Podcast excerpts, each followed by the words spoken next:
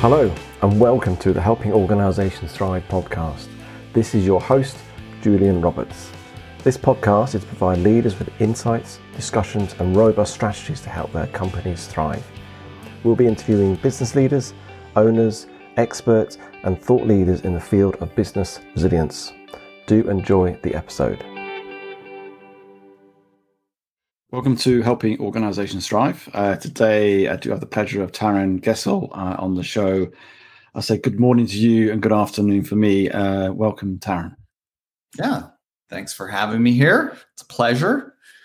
Splash, as I said, splash some water on my face. Got myself camera ready for today, so it's fun to be here. well, it's good talking to somebody on the other side of the world in uh, Canada, uh, where my my eldest daughter lives there. So there is a connection there. I'll just tell the audience a little bit about you. You are known, and we just had a, joke about this as Triathlon uh, Taren, or formerly known as Triathlon Taren, um, online, and you're the founder and CEO of, of MOTTIV, uh, where you help endurance athletes get their uh, get to their start lines feeling confident, and across their finish lines feeling strong. Um, and you ran the you run the second largest triathlon YouTube channel in the world, the most highly ranked triathlon podcast in the world.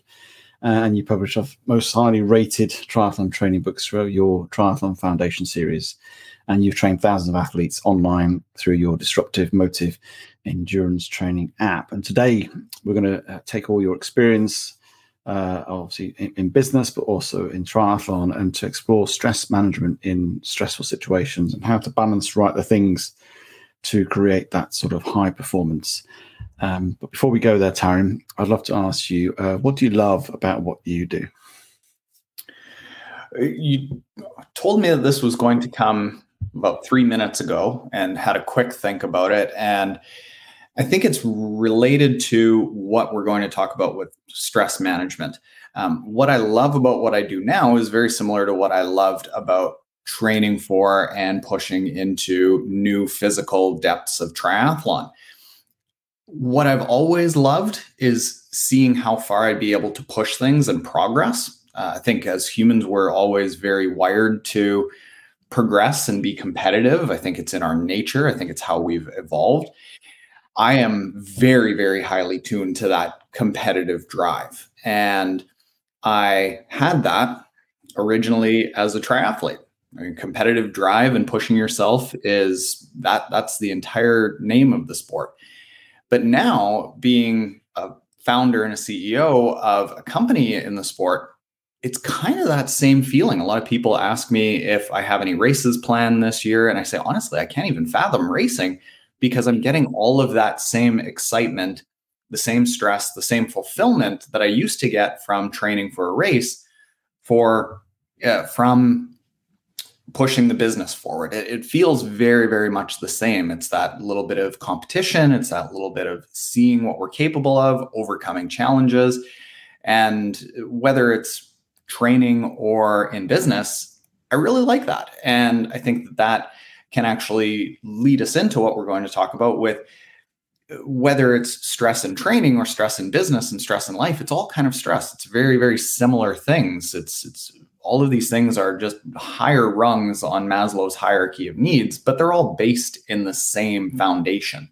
So yeah, I, I find that that push very fun, very exciting, and rewarding. Yeah, you mentioned that that push, and obviously we can push ourselves, and we have a drive to to do things, and and we're going to talk a bit about high performance and you know, high performance is great, but it can come at a potential cost uh, to our, to our lives. So before we get into that cost, which is we're going to talk about stress, is how would you define high performance for you? High performance, I think, for everyone can be boiled down to one phrase that I heard once that I think people hear, but they might not really understand it. And the phrase is from a book about high performance. I think it was uh, Magness. I think the book was actually called Peak Performance. And the phrase was more is more until it's not. And that high performance aspect of things is very fulfilling for people. It feels very good. Um, for me, that's the pushing for a little bit more, whether it was in a race or progress in the business. And what people forget from that line is the until it's not. So high performance can be pushed out to everyone's individual limit, but that limit changes for everyone. So uh, if we're putting some frameworks around this as far as training, which is a really easy way to explain it, well, the point at which training starts to go past the diminishing returns and actually be counterproductive might be 10 hours for me, but it might be 30 hours for a professional athlete. So I think that high performance is relative to everyone's individual situation. So some people can perform at higher levels than others. And I think to just put a blanket statement of, well, high performance is X, well, X might not apply to every single person. I think X is relative to your potential. And you can always push out that potential, but you can't just measure yourself by some random arbitrary measure of what high performance is. Yeah, and I think it's important to make sure that we do it from our own perspective, as, as in rather than comparing to others because obviously we're all different, we're all unique, we have different DNAs, different uh, drives, different mindsets. Um, but how do we know when we are at that peak performance? And do we ever know we're at that peak performance? Have you experienced it yourself where you think, I, I've got an example and I, I know I was at peak? There, there are a few ways to physically start knowing if you're pushing yourself too far. And this is, I think, something that is still very much in its infancy. So, what we try to do with our athletes is give some measurable ways to identify if they have reached that until it's not moment. And uh, research will clear this up, I'm sure, over the next five to 10 years because we're starting to get some clarity on it. But there can be some very simple things that people measure to understand if they are pushing into their depths as, as far as they possibly can. One, the simplest one being, are you sleeping well? Are you sleeping soundly throughout the night or are you waking up? Are you getting seven and a half hours sleep or do you wake up with a jolt a little bit earlier at that, say, six hours of sleep? Um, that's actually an indication if you aren't getting good sleep that you are too stressed out, that you're pushing too hard. If you can't nap in the afternoon, that wired and tired feeling, that's an indication that you're pushing too hard. Mm-hmm. If somebody needs something that is a little bit more specific and and measurable and not quite as subjective as that because people can kid themselves and get 6 hours of sleep and say, "Ah, I feel great" after they have 4 cups of coffee. Something that we like to do with athletes is start measuring their heart rate variability. And heart rate variability is very much new science, um, but we do have some indications that with several months of tracking heart rate variability, you can start understanding the sensations in your body of how much is too much. And what we like to recommend for athletes in particular, but this could be transferred over to non athletes, is measuring your heart rate variability, tracking it every single day, writing it down, and seeing if the seven day average dips under your 30 day average. And if that happens, it's an indication that your acute stress of what you've been doing over the last seven days is more than you are capable of withstanding based off of your body over the last 30 days. So, doing that over the course of three to six months, you'll be able to start pairing those moments where your seven day average dips under your 30 day average with some physical sensations, with some of those subjective sensations, or some of the lifestyle habits where you can go, Oh, I dipped under there. What did I do in the seven days prior to that? And you can start gauging how much mm. is too much and, and getting some of those, getting a tangible measure of subjective feelings. Yeah, I think it's important to try and uh, measure not, not not stress, I guess, or what the the the result of stress is causing on your body. And and it's great that you're taking a, almost an athlete type approach and measuring heart rate because we can all measure our heart rates. Uh, and actually, that's quite an interesting way of seeing whether in the last seven days am I more or less stressed. I might feel stressed, as you say, subjectively. I've, I've sensed some stress, but I'm not entirely sure. But actually having a, an indicator like that, which is probably really helpful. And, you know, it's interesting how, you know, we think about high performance. There's a lot of view about, you know, pushing, and we've mentioned those word push, drive.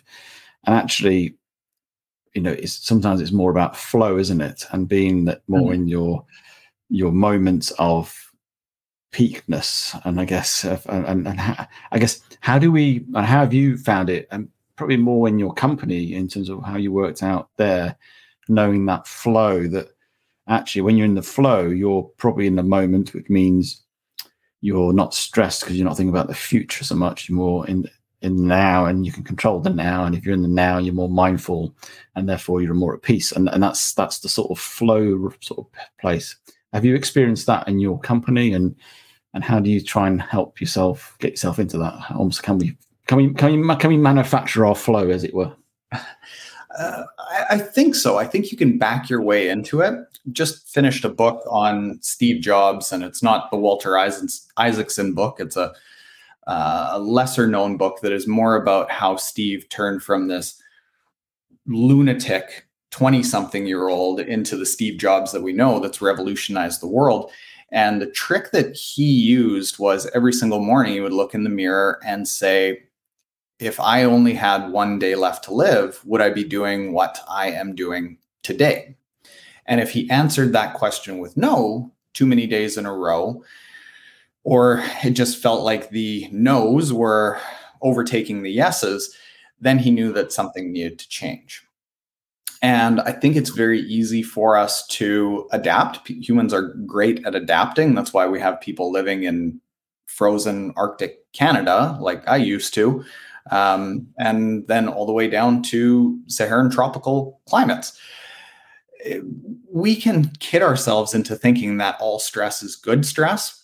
But I think if we take a step back and try to look at things a, a lot more objectively and take that subjective out of it as much as we can with tools and tactics that take us out of the moment, I think that's really helpful because in the moment we can all kid ourselves into a 16 hour week where at the end of the day or during we're like, wow, we're being really productive. We're in flow here. Um, but it might be excruciating as we're going through it.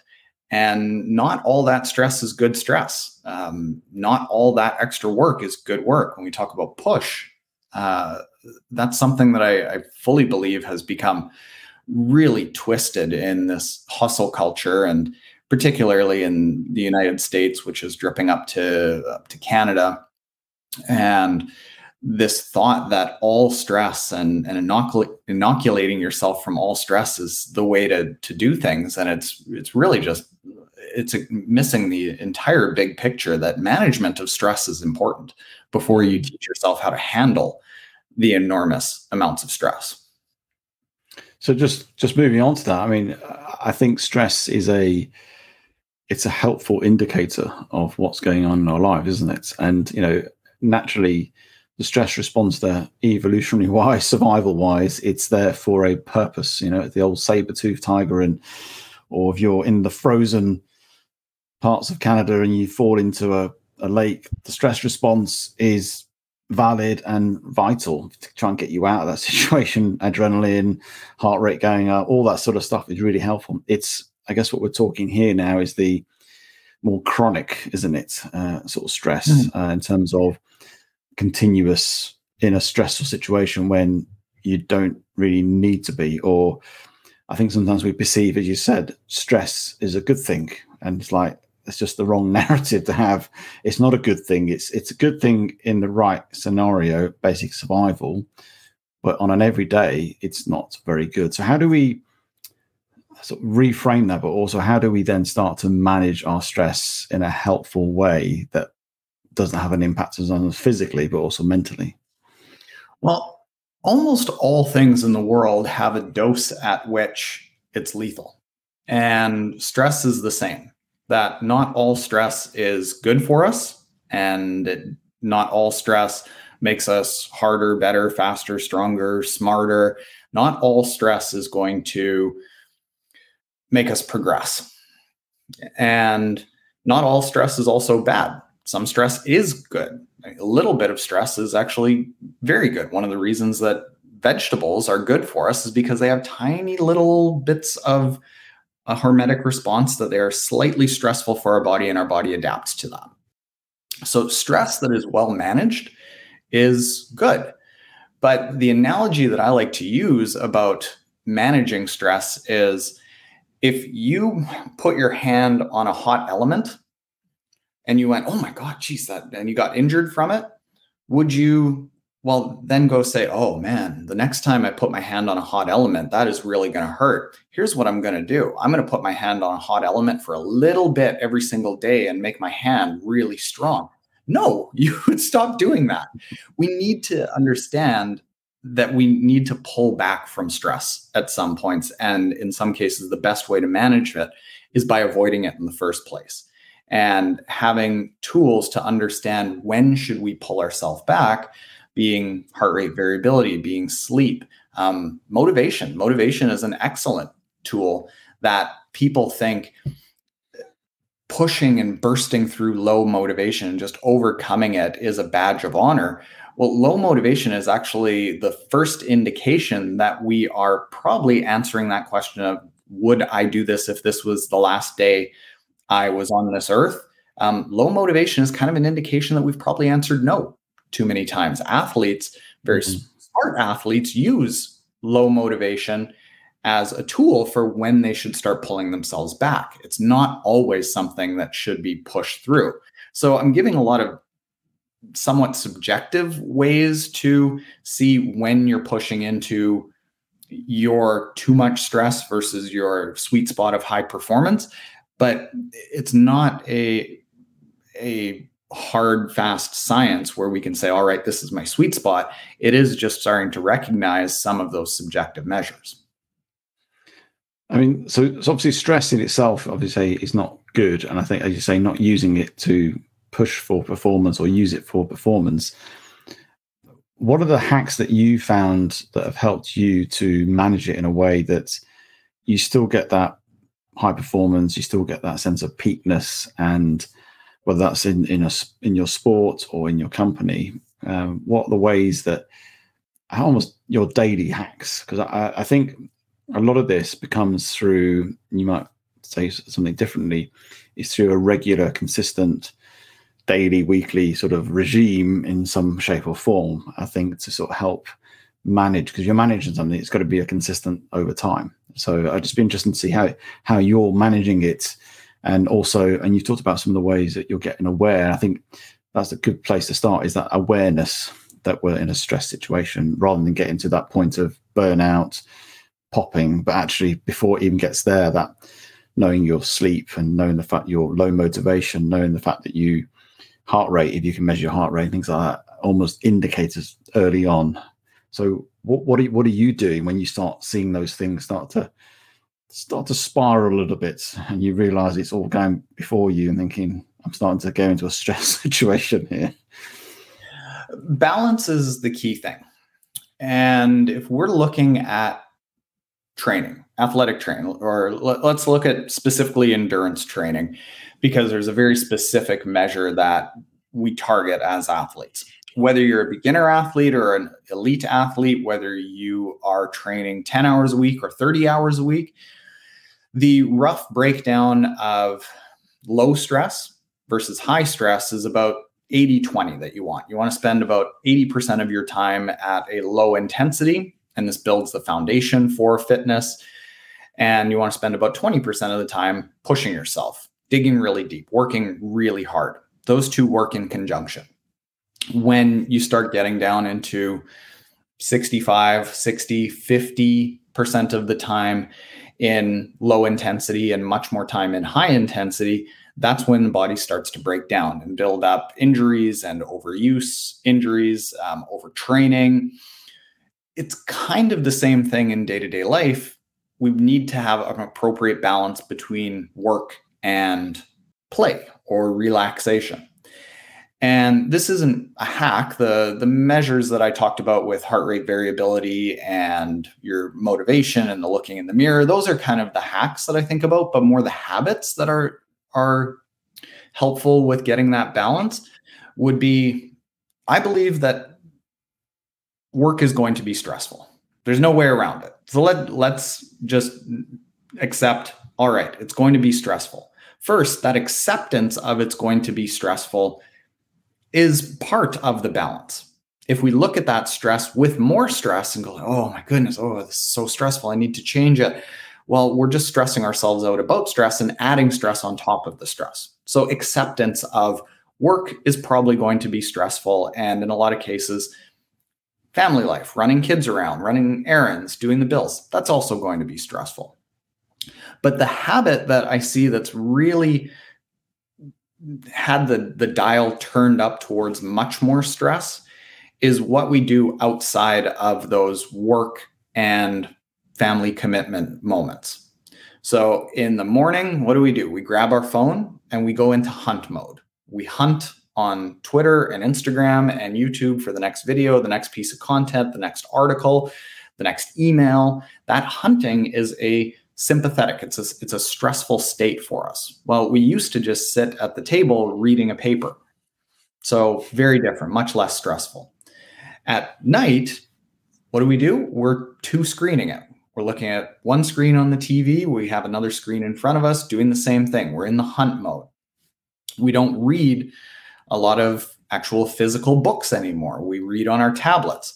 Um, and reading on our tablet is is better than scrolling social media, but it's still not as good as reading physical books. So the thing that I find tends to move that needle from imbalance to out of balance is what I do in those times that should be relaxing. If I'm spending my mornings scrolling social media, if I'm spending my evenings to screening and looking on the iPad, I start to build up a lot of stress. My sleep starts going wonky. Um, all of those things that I started talking about motivation, um, mood, all of those things start dipping towards too much stress. And that tends to be how I find it's brought into balance a lot better. And, and the things that are the worst for us, just mindlessly scrolling. And we think that it's a passive thing, but it's it's like hunting. It's mm. going out, it's I have to find something. And what are we finding? We're finding some entertaining little bit of content. Mm. And that's a stressful state for us because we're focused in on this tiny little screen without our eyes moving side to side in a relaxed manner. It's a bright screen, which is very stressful for our system. And it's hunting. It's I am still turned on. Um, a much better way to even spend your time. It had a bad rap in the 80s and 90s watching TV, just watching TV that is passive. And then, even better than that, reading on your tablet, even better than that, reading a book.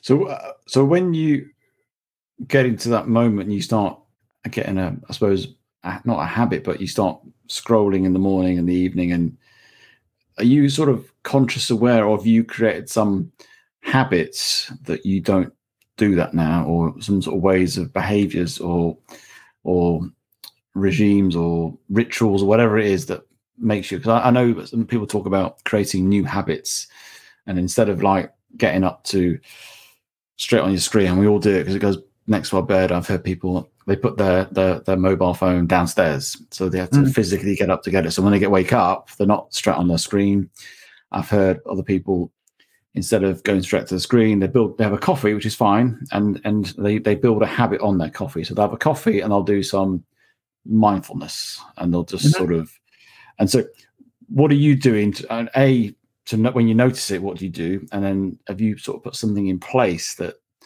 minimizes that? Not saying you're you're perfect now but what, what have you done to minimize those ways of getting more the the parasympathetic nervous system going which is more more relaxed state I am far from having it figured out. I have a tremendously addictive personality, as evidenced by taking up triathlon. Well, I was going to say you're a triathlete there. Yeah, normal people don't take up that sport. We're all a little bit twisted um, and edge towards that extreme uh, lifestyle habits. Um, so I am very, very guilty of having bad smartphone habits. All the things that you talked about, about mindfulness, about putting your phone away, those are all things that I have to do. One of the biggest things that I would say is even a step before that is there was a book that I think it was called the the the Twitch, something like that. Um, starting to be mindful of that feeling where like my hand is moving off screen right now towards like a phone, feeling that that feeling where you've got to reach towards your phone and having that as a mindful moment where you're pattern interrupting and starting to recognize that pattern is the very first step. That's not to say that you're going to be able to pull yourself away from it the same way that somebody quitting smoking has a really hard time quitting smoking. Mm. But at least being aware of it starts giving you that moment of, okay, I can choose to do one thing or another. I find myself that unless I have something else to do, like that mindfulness, like a morning routine, like something that I enjoy doing, that is more interesting than scrolling that phone, I'm probably just going to keep picking up the phone. So in my case, it's having a morning routine where I do certain stretches that I know um, help my back, um, help my eyes. Um, and that's different for everyone. Maybe somebody has a shoulder injury or, or some rehab, or maybe there's some yoga that they like to do, something that they would prefer to do other than that to keep them busy. At night, um, binge watching things has a bad rap. I really don't understand why when the alternatives are scrolling social media and consuming things that are very, very stressful. Binge watching something where you can get lost in a story, mm-hmm. as long as that story isn't like the Jeffrey Dahmer documentary that is very stressful, very real, but like watching complete fictional stories, um, that is storytelling. That's what we did mm-hmm. when we were evolving. We would sit around a fire and we would listen to stories from people around the tribe, get mm-hmm. into that storytelling mindset.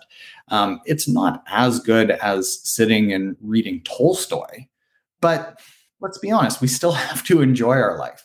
So, on those bookends of the day, in my case, it's a morning routine of mindfulness, of activity, of a little bit of movement, of walking the dogs. And then at the end of the day, it's finding a show that I just want to sit and watch two episodes of and having that two hours of lying on the couch, scratching the dog, drifting away and and those are the things that help me. But yeah you do have to insert something into those moments that are not stressful.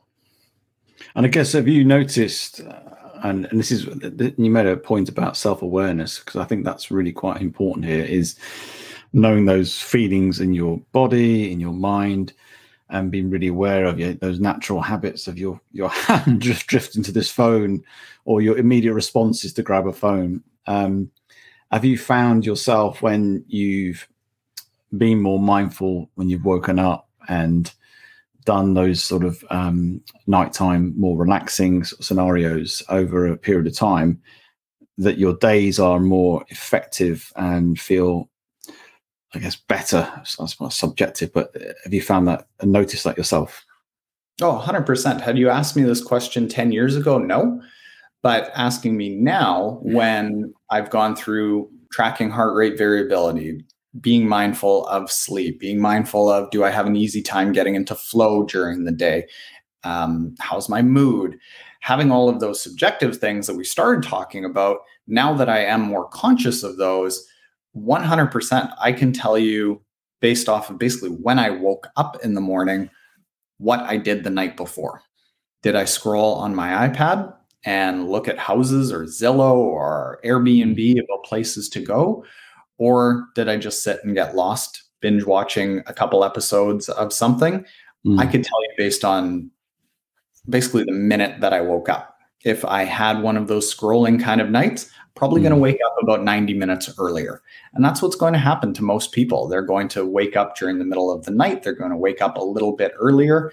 They're mm. going to go, oh, well, whew, guess I'm up because I feel awake. Well, that in a lot of cases is just a shot of adrenaline that is mistimed because your mm. body is gone to sleep when your body is ready for sleep, but your mind is still active.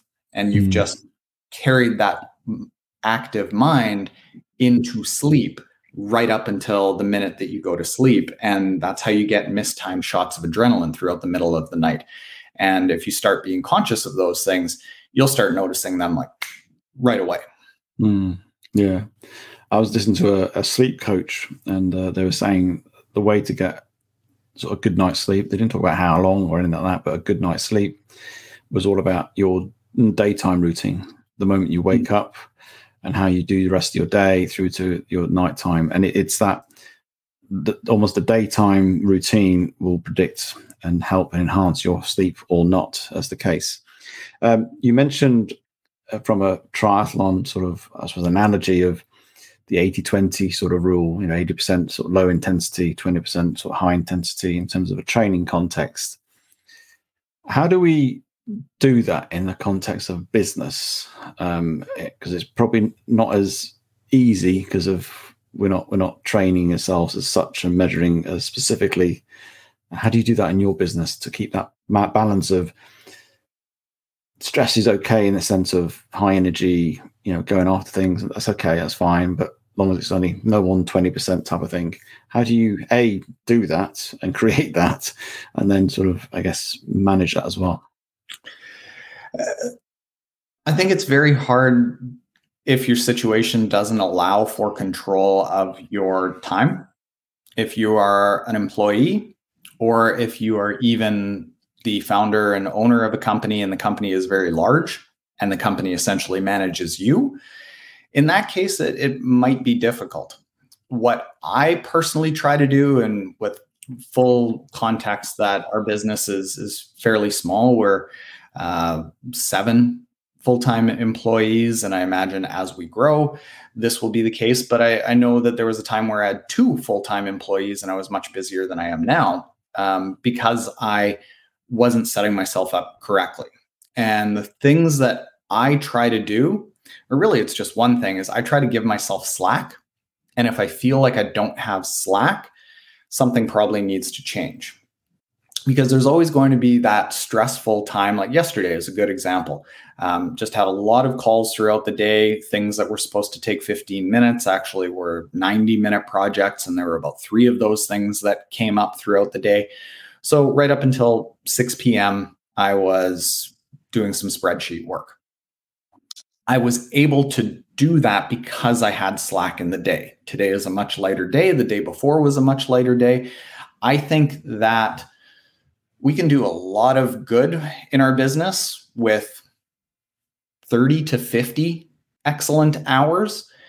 And if we are always pushed to 60, 70, 80 hours, I think it's very easy for us to tip over into that unbalance and have the needle move a little bit too far. I think having a little bit of slack where you do have some afternoons every single week where you're like, huh, what do I do right now? And you can just ponder and think like, okay, what what is the most impactful thing that I should be doing? I think that's a nice balance because mm that slack is always going to get filled by something if we are people who push for high performance. Like the the time that we we spend sitting on our hands is going to be very very small. We don't really have to worry about being unproductive. We'll fill that time with productivity. But by mm-hmm. having some of those moments where slack is built in i think it just gives us a little bit of time to breathe and to think and have balance and make up for those times where, like yesterday, I had an extra couple hours of work to do. Um, I could handle that because I've been through some easier times on the days leading up to it. Yeah, and I think interestingly, I think um, when I was working in the corporate, I almost have a, it almost became a bit of a back-to-back scenario with meetings and conversations because it was deemed as being productive, effective, you know, seeing many people as you can in a day, going around talking to people. And actually, I've learned certainly working for myself to build more slack time in uh, mm. that enables me to a just to reflect and think. You know, as a coach, I need to take some time out when I've worked with clients to have some sort of reflection time anyway, just to a that conversation that I just had with a client, but also to actually get myself sort of more self developed through that sort of scenario. Mm. Um, and so that's I think that's is, is really important. And I, and I think also I found um, actually to rather than be in a mindset of doing because we get into concept doing by doing stuff actually doing more being stuff and just being either with yourself or even with others. Something you just be with somebody i think thinking too. Yeah exactly. yeah, just the mindset of i need time to think. There there's an excellent book called good strategy bad strategy um, the first third of the book kind of explains really what you need to know. And there's this this culture of being busy of being back to back of doing lots of things is how you're productive. And good strategy bad strategy talks about no the way that you actually make progress is by identifying the biggest key drivers in a system and focus only on those drivers coincidentally i've also looked at all of the other companies that are very well known that bootstrap their way to success some of them are in competitive industries, some were in new industries, some grew like crazy and were sold for $12 billion. Others were $30 million in revenue, but profit 20 million. In every single case, the only consistent thing that I saw was that they executed very, very well on one thing. They found that one thing. And so much of our culture is built around, well, I've got two hours free. Maybe I should fill that with a couple of meetings. And you start getting away from that, finding that key impactful thing that actually makes a difference. And you go into this mode of, let's just be busy because then I don't have to do the hard work of yeah. thinking. And we need, as you say, and to, to know that, you need time to reflect and think mm-hmm. about what you're doing what you've just done so you're more effective next time. I think that's really important. Um, I think this managing stress and trying to create high performance is is really uh, quite uh, important message right now because I think you know we're all trying to sort of um, make our way and navigate challenges as well because obviously external things on our lives can create stress as well and um, you know one thing I've always thought and got to grips with more and more so is you know, just control the controllables. As soon as I start going to the state of trying to control things I can't control, then stress starts going up anyway. Um, thank you for your time today, Taren. It's been really good, and I really like the analogies and the comparisons to uh, triathlon. I think people quite like that sort of sports. People can sort of relate with that, and your own experience as well, and how you're managing your your sort of peak performance. Um, if people are interested in, in what you're saying and want to connect with you and engage with you, what's the best way of doing that? They search for Triathlon Taren. Some of my handles aren't Triathlon Taren anymore, but all of the algorithms will still be able to find me. Taren is T A R E N. And if people are interested in seeing what maybe they're an athlete train for a running race, a triathlon, a duathlon, a swim run, or a cycling event, and they want to see what a balanced training plan looks like compared to what they might think it is, and um, really what endurance athletes look like, which is like you and me. They're people that want to push themselves, but need a balanced training plan to be able to do that safely. My, our website is mymottiv.com. Brilliant. Thank you for your time today, Taren. Thanks for having me. This was fun. Thank you for taking the time to listen to this episode. If you do like this episode, then please do rate, review, and share with your friends and colleagues. As a coaching practice, we coach high performing leaders and teams with extreme ambitions. We'll help you to go beyond what you believe is possible. If this sounds like you, then let's have a conversation with me. Contact me at julianrobertsconsulting.com.